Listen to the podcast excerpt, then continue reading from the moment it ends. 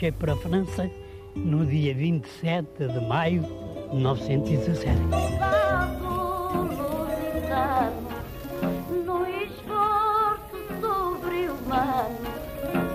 Eu fui ferido, estive muito mal, estive à morte, cego. Rastejamos como sapos, com as fardas em farrapos, pela terra de ninguém. Eu tinha precisamente a impressão de uma, uma, uma chuva de fogo que vinha do céu e que abrangia a terra inteira. 100 mil portugueses na Primeira Guerra.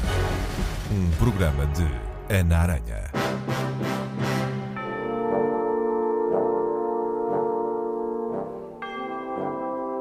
Esse morrer de medo, o médico podia detectar e detectava muitas vezes. E haveria de certeza muita gente que há muito tempo não ia à igreja. Mas nestas alturas, o, o além, o medo, é natural.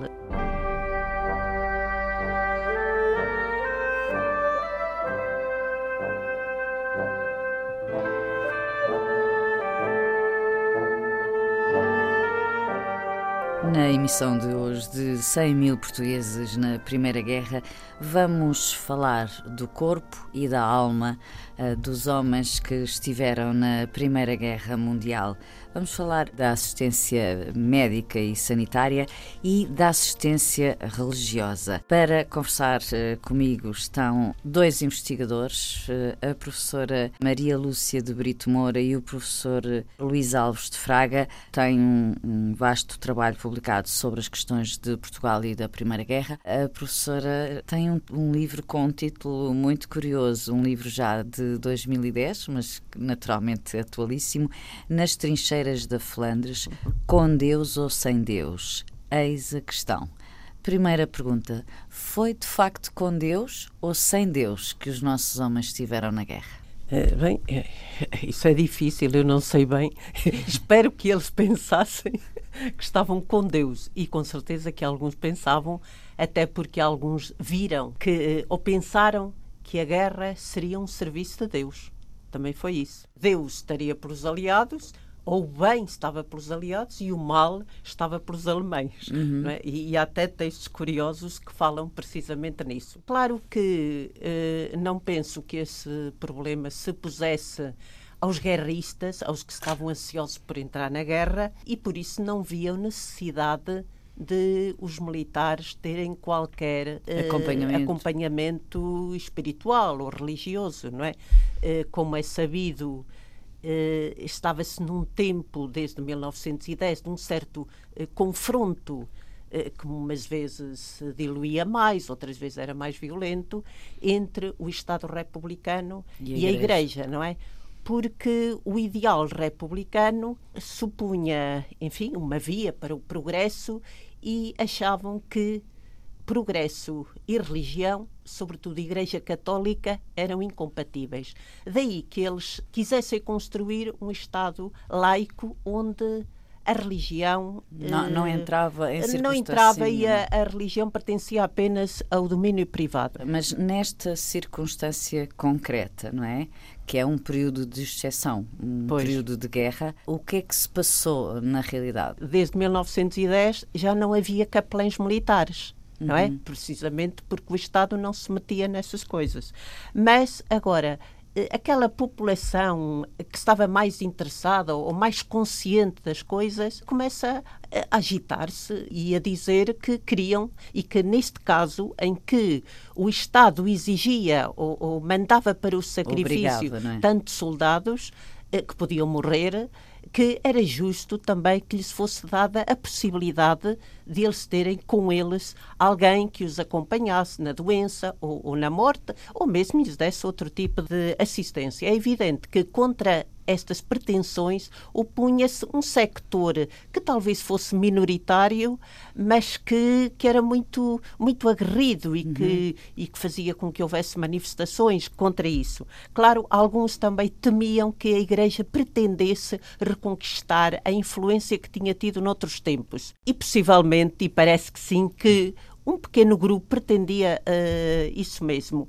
Agora, a maior parte queria, para já, que fosse dada a possibilidade de uh, irem uh, capelães para a frente de combate. E por isso o cardeal patriarca Dom António Mendes Belo começou a fazer muito cordatamente, até porque pretendia e convinha à Igreja também que houvesse uma união, uma união sagrada, não é? Uhum.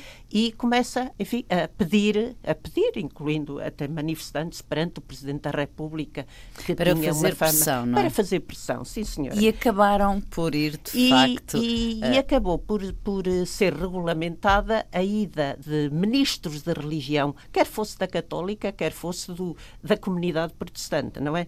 Mas o decreto foi um pouco tardio, visto que foi só a 18 de janeiro de 1917, uns dias antes de sair o primeiro contingente. Uhum. Isto uh, uh, também não era de um dia para o outro claro. que, que se podia organizar, até porque isso levava era preciso dinheiro. O, o, o, governo não subsidiava, não dava de, uh, a possibilidade, de, de não subsidiava, não, não uhum. pois eles iam na situação de voluntários e, e tinham direito, tinham direito uh, a viagens, a, a, portanto a transporte, a dormida, a comida, uhum. essas coisas assim. De resto, uh, mais nada. Professora, já vamos eh, desenvolver. Eh, uhum. Passava agora para o professor Luís Alves de Fraga e até eh, os convido a conversarem um com o outro, porque têm investigado aqui esta época da Primeira Guerra Mundial. Portanto, se quiserem inter interagir, estejam à vontade. Certamente, Mas com todo o gosto. Eu, eu perguntava-lhe, em relação ao tema uh, que o traz aqui hoje, uh, que é a assistência médica e uhum. sanitária, passou-se um bocado o contrário. Claro. É? Digamos que, do ponto de vista da assistência sanitária, porque existia em constância e existe em constância nas Forças Armadas e, concretamente, no Exército, porque existia, ela continuou a existir.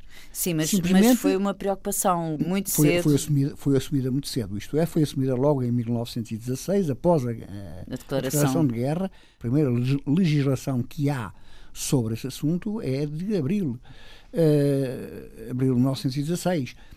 Devo dizer que eh, compreende-se que assim seja, porque temos um quadro de serviço de saúde sempre só estruturado para satisfazer as necessidades do momento, isto é, as necessidades da instrução normal em e tempo da, de paz, é? paz, da paz. Portanto, quando há guerra, há, há necessidade de se ampliar o corpo de, o corpo de apoio sanitário, começando pelo recrutamento de médicos, e foi o que aconteceu. Foram muitos médicos. Eh, Ao não, todo, foi só, não foram só médicos, não é? mas os médicos. Ao todo, eu posso dizer que o total de médicos são 380.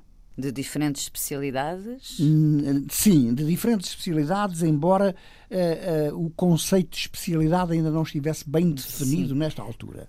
Portanto, digamos que havia médicos uh, especialistas, mas uh, a preocupação não era em ter especialistas, a preocupação era em ter generalistas que pudessem resolver os problemas de imediato, nomeadamente a figura do cirurgião, que era uhum. muito importante, exatamente por causa das amputações que se tinham de fazer e as operações que se tinham de fazer na, na, nas situações mais graves. Que apreciação global do estudo que fez é que nos pode trazer sobre a forma como funcionou esta assistência médica uh, no teatro de guerra? Do ponto de vista do apoio sanitário, eu direi que funcionou com a regularidade possível e a normalidade possível para a época talvez com algumas carências do ponto de vista medicamentoso, talvez com algumas carências do ponto de vista do material uhum. uh, sanitário necessário ao apoio.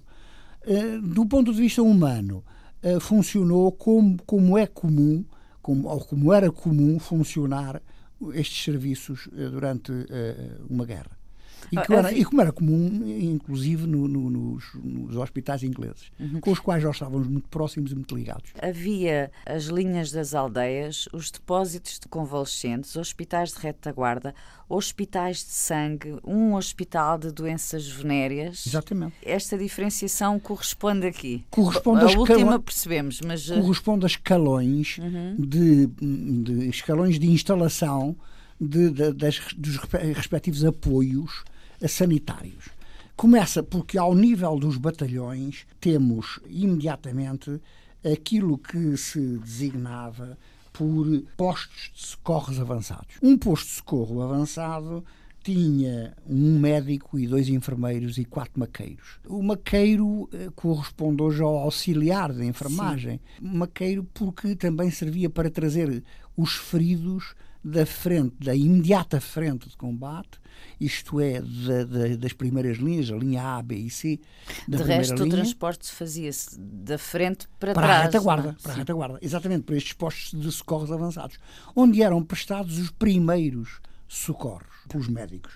Depois existia o posto de socorro que estava já na linha das aldeias, ou seja, estava mais recuado cerca de 1500 metros uhum. da, da, linha de fogo, que funcionavam como hospitais de primeira linha, esses sim, hospitais de primeira linha, eh, montados em tendas e que eh, davam a proteção possível eh, em, em, relação ao inimigo, davam a proteção possível, eram identificados com a respectiva Cruz Vermelha para não tanto quanto possível não serem bombardeados, porque não, não, não, neste caso não é não se batem mortos, mas não se batem feridos. A ideia da guerra não é, não é matar os feridos, a ideia da guerra não é essa.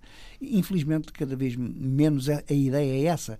Mas isso tinha a ver com as convenções havia, internacionais havia, também, as convenções é? internacionais que protegiam os, os nossos, os, todo, todo o, o ferido.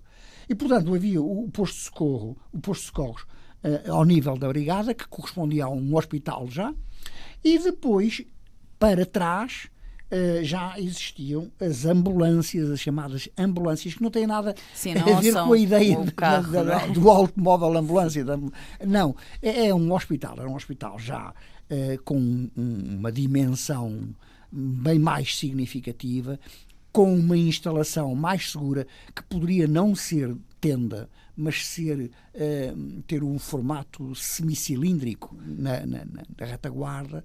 Essas ambulâncias, nós tínhamos quatro, quatro ambulâncias, com uma capacidade, por conseguinte, de internamento já maior e capacidade de fazer um tratamento melhor. Esgotava-se aí uh, a, a capacidade de tratamento na primeira linha. Depois, Depois já disso... passava para a retaguarda, a completa retaguarda. E na completa retaguarda nós tínhamos os hospitais de sangue, que eram dois, e o hospital de misto, um hospital misto de medicina e cirurgia, e o tal Hospital de Doenças eh, Venéreas. Devo acrescentar, porque pode causar uma certa estranheza esta, uhum. esta ideia das doenças venéreas.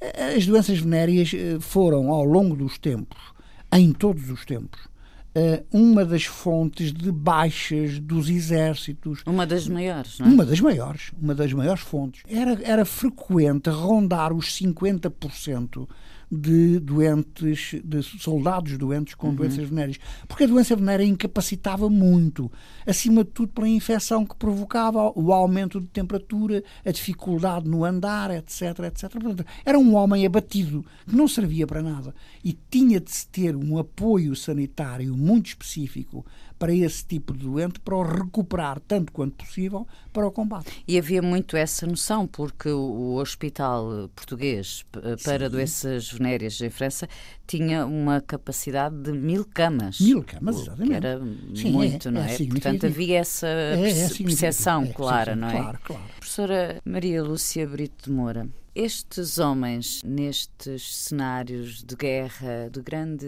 stress, portanto, de, sofrimento físico, emocional, psíquico, precisavam, provavelmente quase todos, se calhar até os não crentes, de um apoio espiritual que acabaram por ter. Acabavam por ter, embora eh, tínhamos que ver que eram muito poucos os, os que foram os, os porque não puderam ir mais. Uhum. Portanto, numa primeira fase foram apenas 15. Eu estava aqui a ouvir o senhor professor Fraga a falar em 360 médicos e veja, eram 80, apenas e 80, 380, 380. E aqui eram apenas 15, era manifestamente insuficiente, porque havia muitos doentes nos hospitais, havia gente que, que, que teria que estar a prestar assistência no Porto de Brest aos que chegavam, porque os, os cerca de 50 mil militares que foram, não foram todos no mesmo, claro, na mesma, mesma semana altura. nem no mesmo mês. Portanto, havia outros que, que, foram repatriados porque vinham feridos.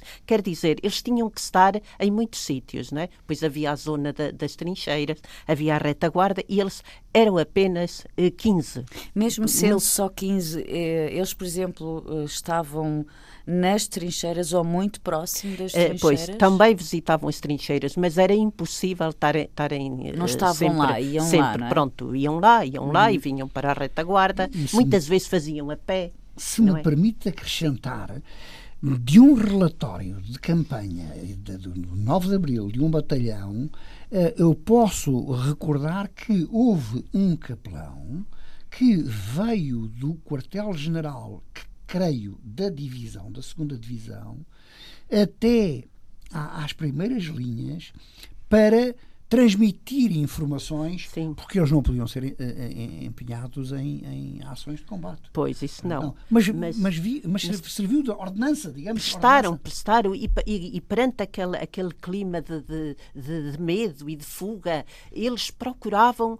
Então, eu, eu sei um caso de um padre de Coimbra que ficava indignado porque ele era patriota, porque temos que ver que estes padres, mesmo sendo na maioria monárquicos, eram. Uhum. E muitas vezes eles até se ofereceram para a França eh, para não sofrerem aqui determinado tipo de enxovalhos que sofriam. E, e, e para falar nisto, desculpe, diga, diga. Eh, eh, é que os primeiros, o primeiro contingente que eu disse aqui, que foram sem, sem qualquer capelão, depois constava que eles iam às igrejas é uhum. natural. Iam uns, procurar. Uns porque, eh, porque, eram religiosos, seja uma religião esclarecida, seja não esclarecida, mas tinham a sua religião e tinham medo de morrer, etc.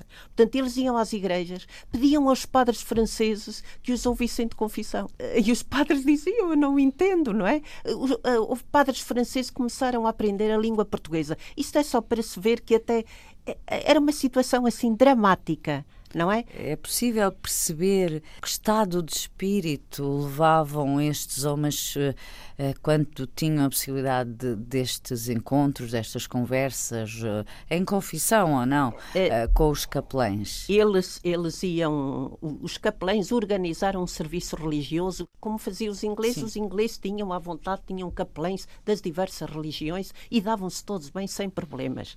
E aqui tentaram fazer a mesma coisa e ao fim de, de uma luta, o fim de uma luta, que eu não, estou, não vou estar aqui a esmiuçar, conseguiram fazer isso. E então, quando havia o regresso às trincheiras, porque eles não estavam sempre, sempre nas Sim. trincheiras, não é? Portanto, era mais ou menos seis, sete dias que vinham mais para a retaguarda. E então, quando regressavam, as companhias, o, o padre dava absolvição geral ou perguntava quem queria. Até houve uma vez um caso de a companhia já estava formada para ir para as trincheiras, mas alguém disse assim: ainda não recebemos a absolvição. E então o oficial disse: quem quiser, vai então, regressa. E todos foram. Portanto, veja, e haveria de certeza muita gente que há muito tempo não ia à igreja. Mas nestas alturas, perante a morte, Exato. perante o, o além, o medo, é natural. O não é saber se voltavam, que, eles não é? fossem porque também não perdiam nada, não é? E, e, então o padre dava absolvição com a condição de o, o soldado, no regresso, ir-se confessar.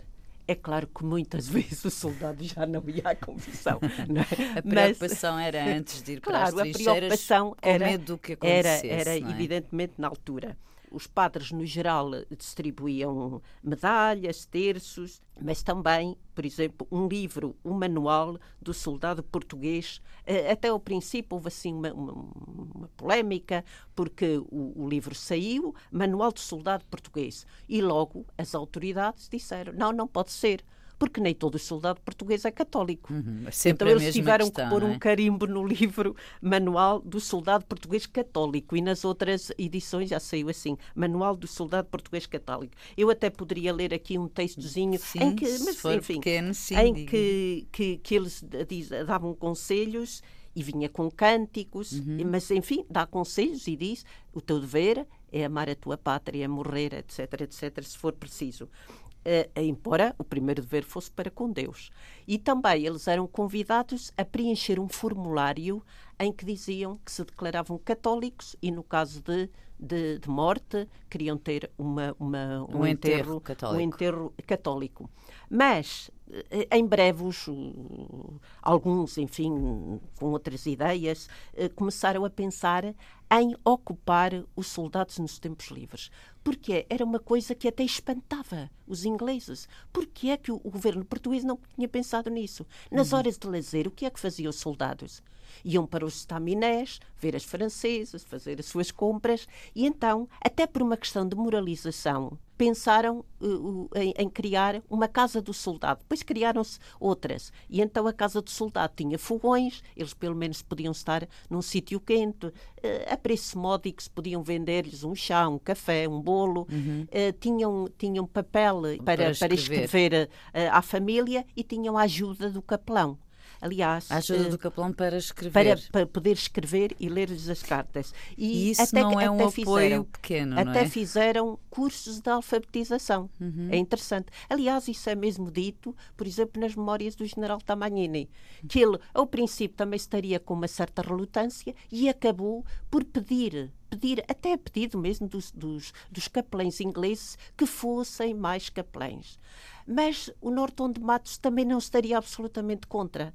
Mas ele dizia: se vocês soubessem o que me custou o decreto de 18 de janeiro, o que me custou, que foi pressionado para, não, para não sair, não é? E, portanto, só depois, com o Sidónio Pais, e passados alguns meses, é que saiu um novo decreto que alargava e então deu possibilidade a outros de irem e no fim da guerra estariam à volta de 30, 30 e tal. Mas, portanto, não se tratava de, de, um apoio uh, meramente religioso, Sim, não, é? não, não, não. Eles foram autênticos psicólogos e, aliás, procuravam recolher roupas e até tiveram auxílio de uma, de uma freira que estava em Paris e ela recolhia, recolhia roupa, recolhia alimentos, mandava compotas para os hospitais, para os doentes. Portanto, era uma pessoa muito enérgica, até comprava bicicletas para os capelães poderem andar uhum. de um uhum. lado para o outro, não com o dinheiro dela, eu, eu também não, não chegaria a tanto, mas era com o dinheiro que ia daqui de Portugal,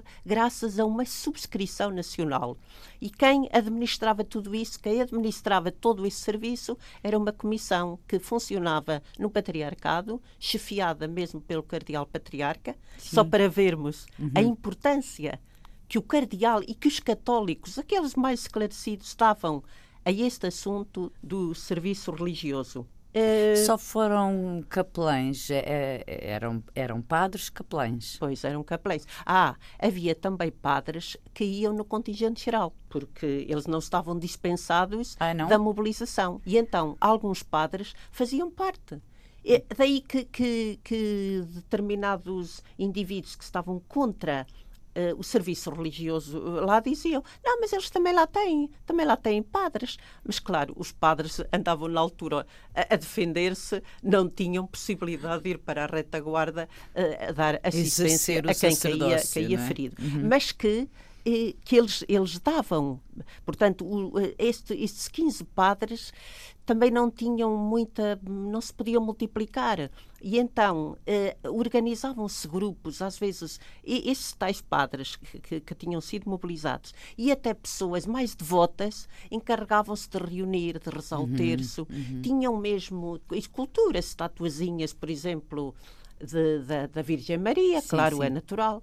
E, e, também da Rainha Santa Isabel. Cresceu muito, aumentou o muito culto. o culto pela, pela Rainha Santa Isabel por um motivo que talvez desagradasse aos guerristas. É que a Rainha Santa Isabel é o anjo da paz, estava ligada uhum. à paz porque no seu tempo, num tempo de guerra civil entre o marido, Dom Dinis, e o filho, ela apareceu, não é? Há aquele episódio dela ter feito a paz. E então o culto pela Rainha Santa uh, aumentou muito. Também um outro culto que aumentou muito foi o do, o do Santo Contestável, sim, sim. Dom Nuno Alves Pereira. E não é por acaso que o culto de Dom Nuno Alves Pereira é autorizado a partir de janeiro de 1918, mesmo pelo, pelo Papa. E olha, há um certo paralelismo entre o culto por Nuno Álvares e o culto pela Joana d'Arc em França. Portanto, há uma grande ligação. Muitas vezes pensa-se que os católicos que eram contra a França, porque a França era anticlerical, mas havia outra França muito católica. E muitas vezes os oficiais que iam daqui enfim, com espírito de, de anticlericalismo, a pensar que em França o assunto da religião estava todo resolvido e ficavam espantados quando viam as igrejas cheias de gente. Claro, eles em França já tinham ultrapassado essa fase.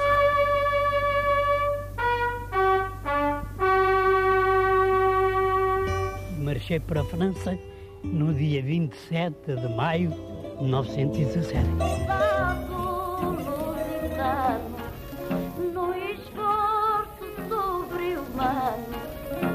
Eu fui ferido, estive muito mal, estive à morte, cego. Rastejamos como sapos, com as fardas em farrapos, pela terra de ninguém.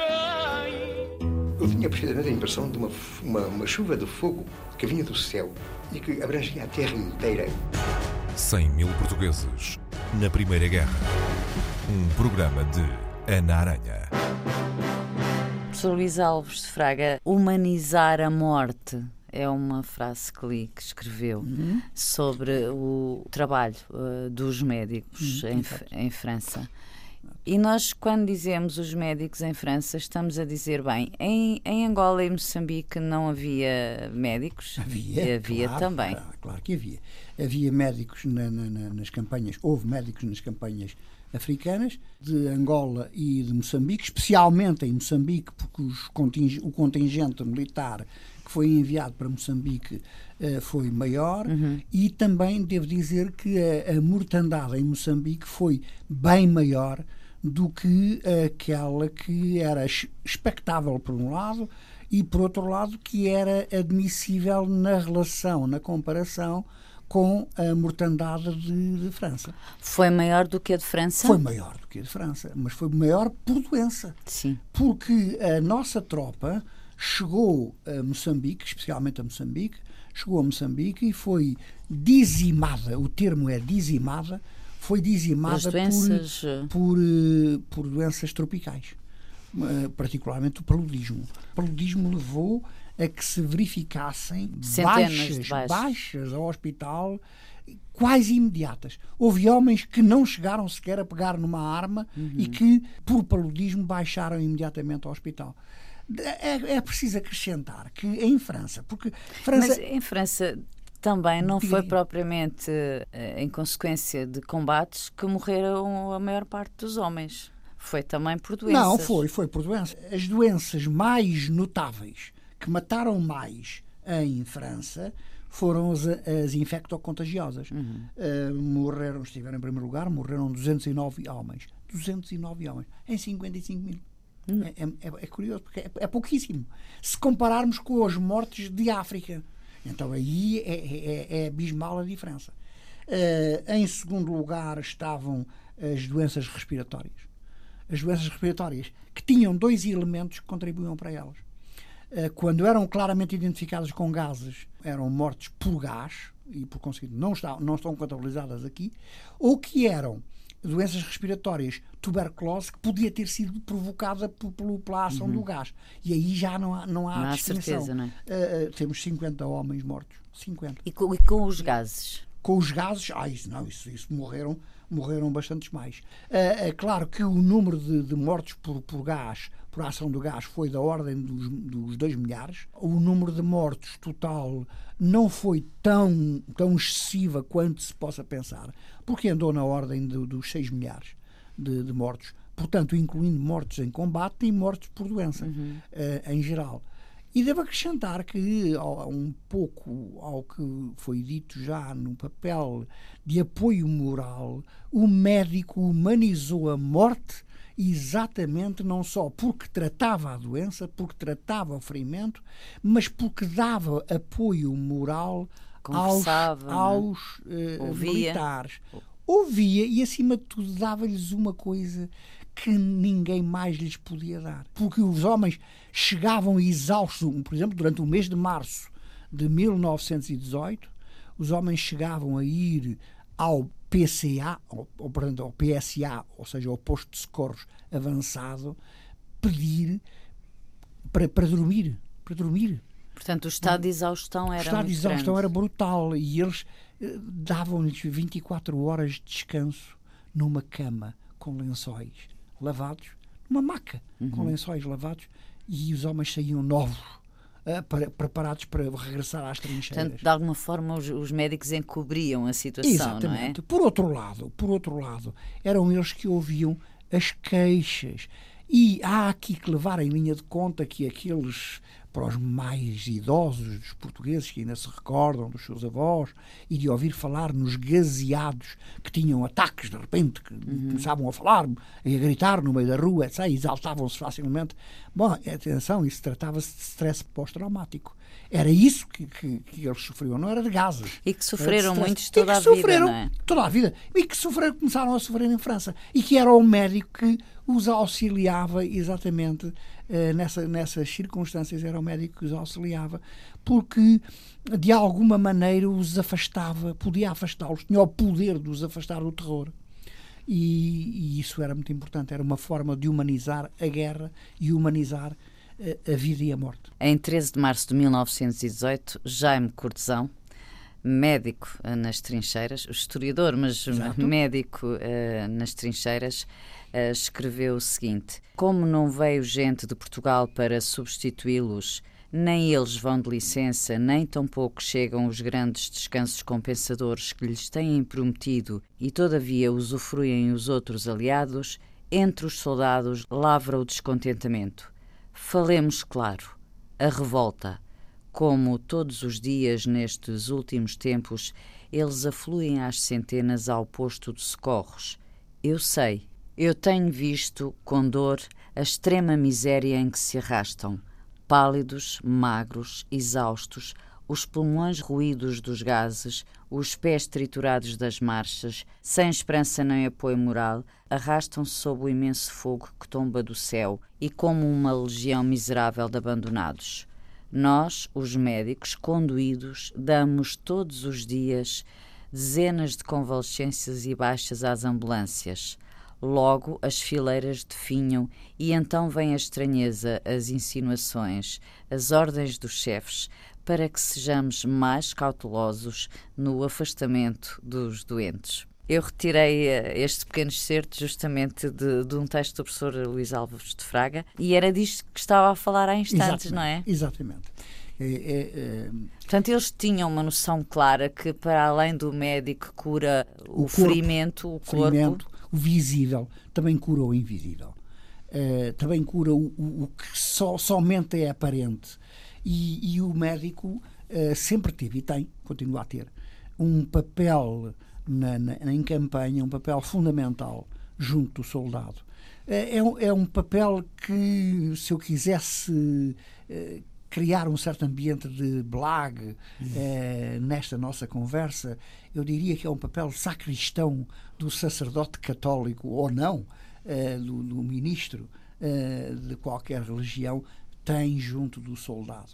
É porque, de facto, o soldado apega-se à, à, sua religião, ao seu Deus, apega-se a ele porque tem uma coisa certa: é a morte, como qualquer mortal. Mas ali tem mais certa uhum. a morte. E o medo, não é? E o medo de morrer, o medo, o medo da morte. que está ali sempre, sempre. à espreita. É, é, é, a grande companhia. É, é, é, a grande companheira. Há um, um, livrinho que é o Bom Humor no CEP, no CEP do Mário de Carvalho, conta algumas historietas passadas na, na, uhum. nas, nas, trincheiras, e há uma delas em que um capitão passa revista a, aos seus homens nas trincheiras, que conversa com um, um, homem que estava de vigia à noite, tomar atenção à frente, e, e depois, logo quando o capitão sai, há um rebentamento naquela zona. E o capitão regressa ao ponto inicial para ver se aquele homem tinha sido morto. E não, ele tinha estado, estava de pé, estava. E dizia, pá, não ouviste cair aqui uma granada? Ah, meu capitão, elas são tantas que um homem até as dá ao desprezo. Olha bem. Isto traduz o, o estado. humor em tempo de guerra. Isto é um humor em tempo de guerra, mas traduz o estado de espírito destes homens, não é? O que nós podemos tirar desta piada, no fundo, é o que cada um sentia. É que elas eram muitas. Eram de facto muitas. E, e quando são muitas, as duas, uma. Ou se perde o medo, ou se morre de medo. Uhum. E esse morrer de medo, esse morrer de medo, que uh, o médico podia detectar e detectava muitas vezes, às vezes até nos maqueiros. O enfermeiro, que toda a vida eu conheci, enfim, na minha curta vida então, nessa altura, mas conheci a ir à casa do meu avô militar uh, da, da, da Grande Guerra, dar-lhe as injeções, o senhor Ricardo, que era um sargento enfermeiro, uh, o senhor Ricardo era maqueiro durante a guerra. E no 9 de abril, ele foi enterrado pela explosão de uma granada, foi, ficou soterrado, uhum. e logo a seguir veio outra granada que o desenterrou.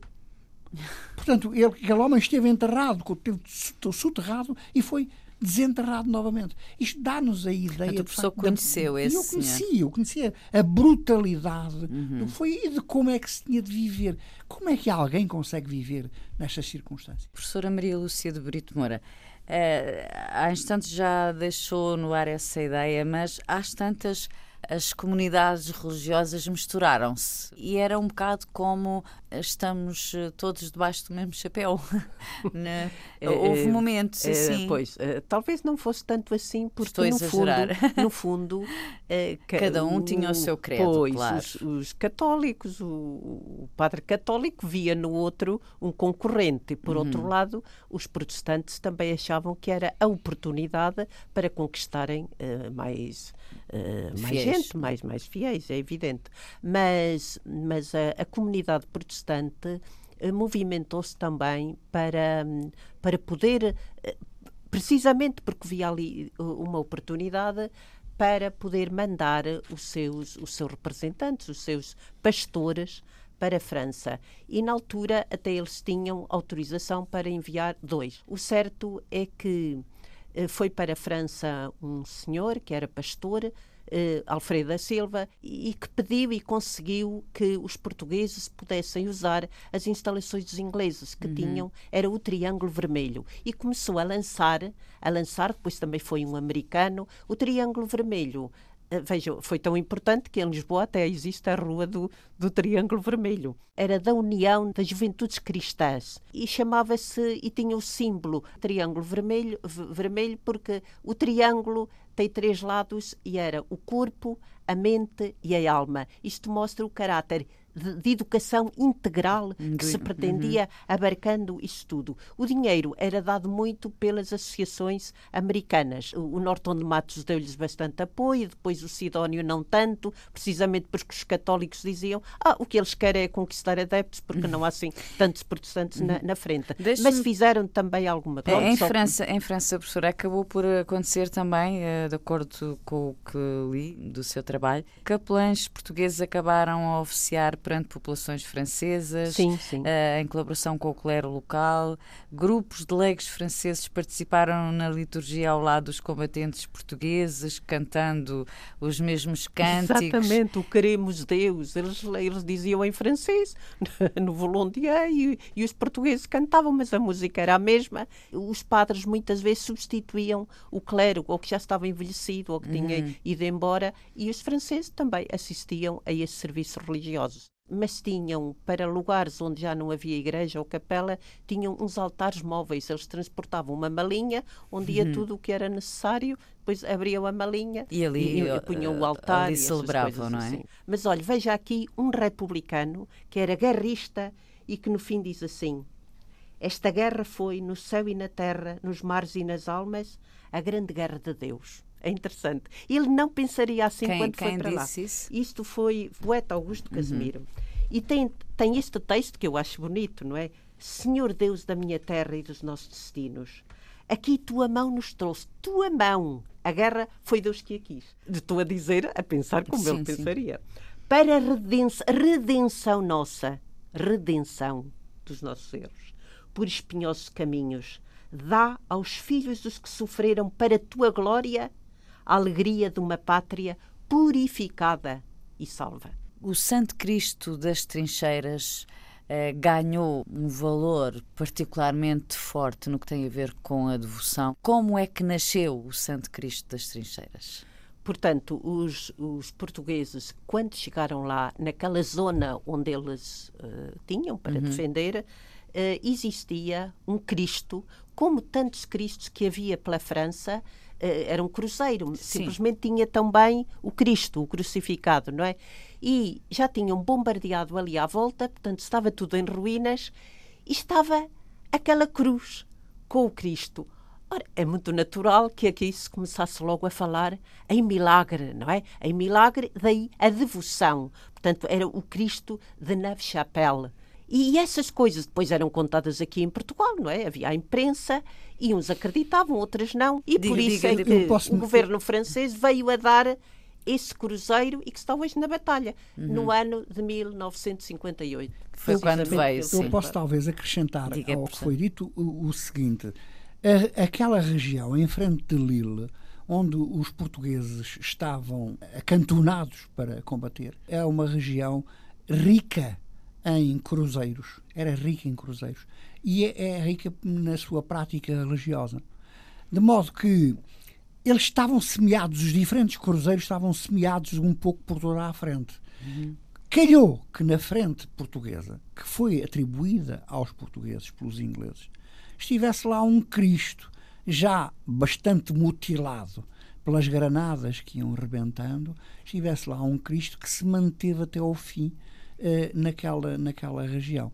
E foi esse Cristo que veio a ser oferecido, enfim, e que houve, de certo modo, alguma devoção ao Cristo das trincheiras, mas, eh, como em tudo, eh, na vida, quando se quer enaltecer, procura-se criar o mito e, o, e criou-se. O Cristo das Trincheiras é um mito, não é? É mais um mito do que uma, do que uma realidade. É um mito criado a posteriori. Um, é, mas, por acaso, a propósito disso, o Augusto Casimiro conta num de seus livros que veio a Portugal, numa dada altura, e um primo lhe perguntou... Veio em licença. Uh, sim, uh, perguntou-lhe, então contam aí umas histórias, é verdade que existe lá um Cristo assim? Ele disse, é, é, é.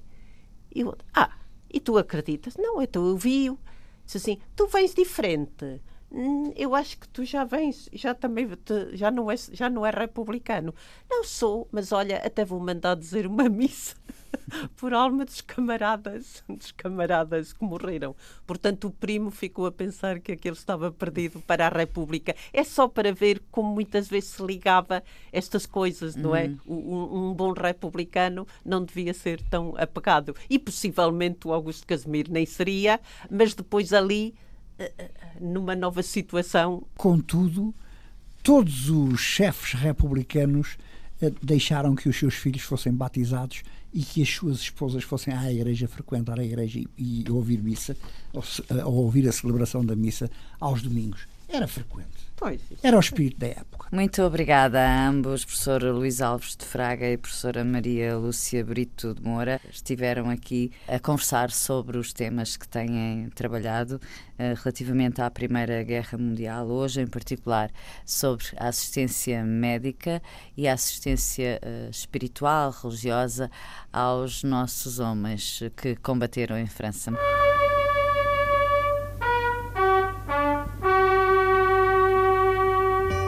Marchei para a França no dia 27 de maio de 1917.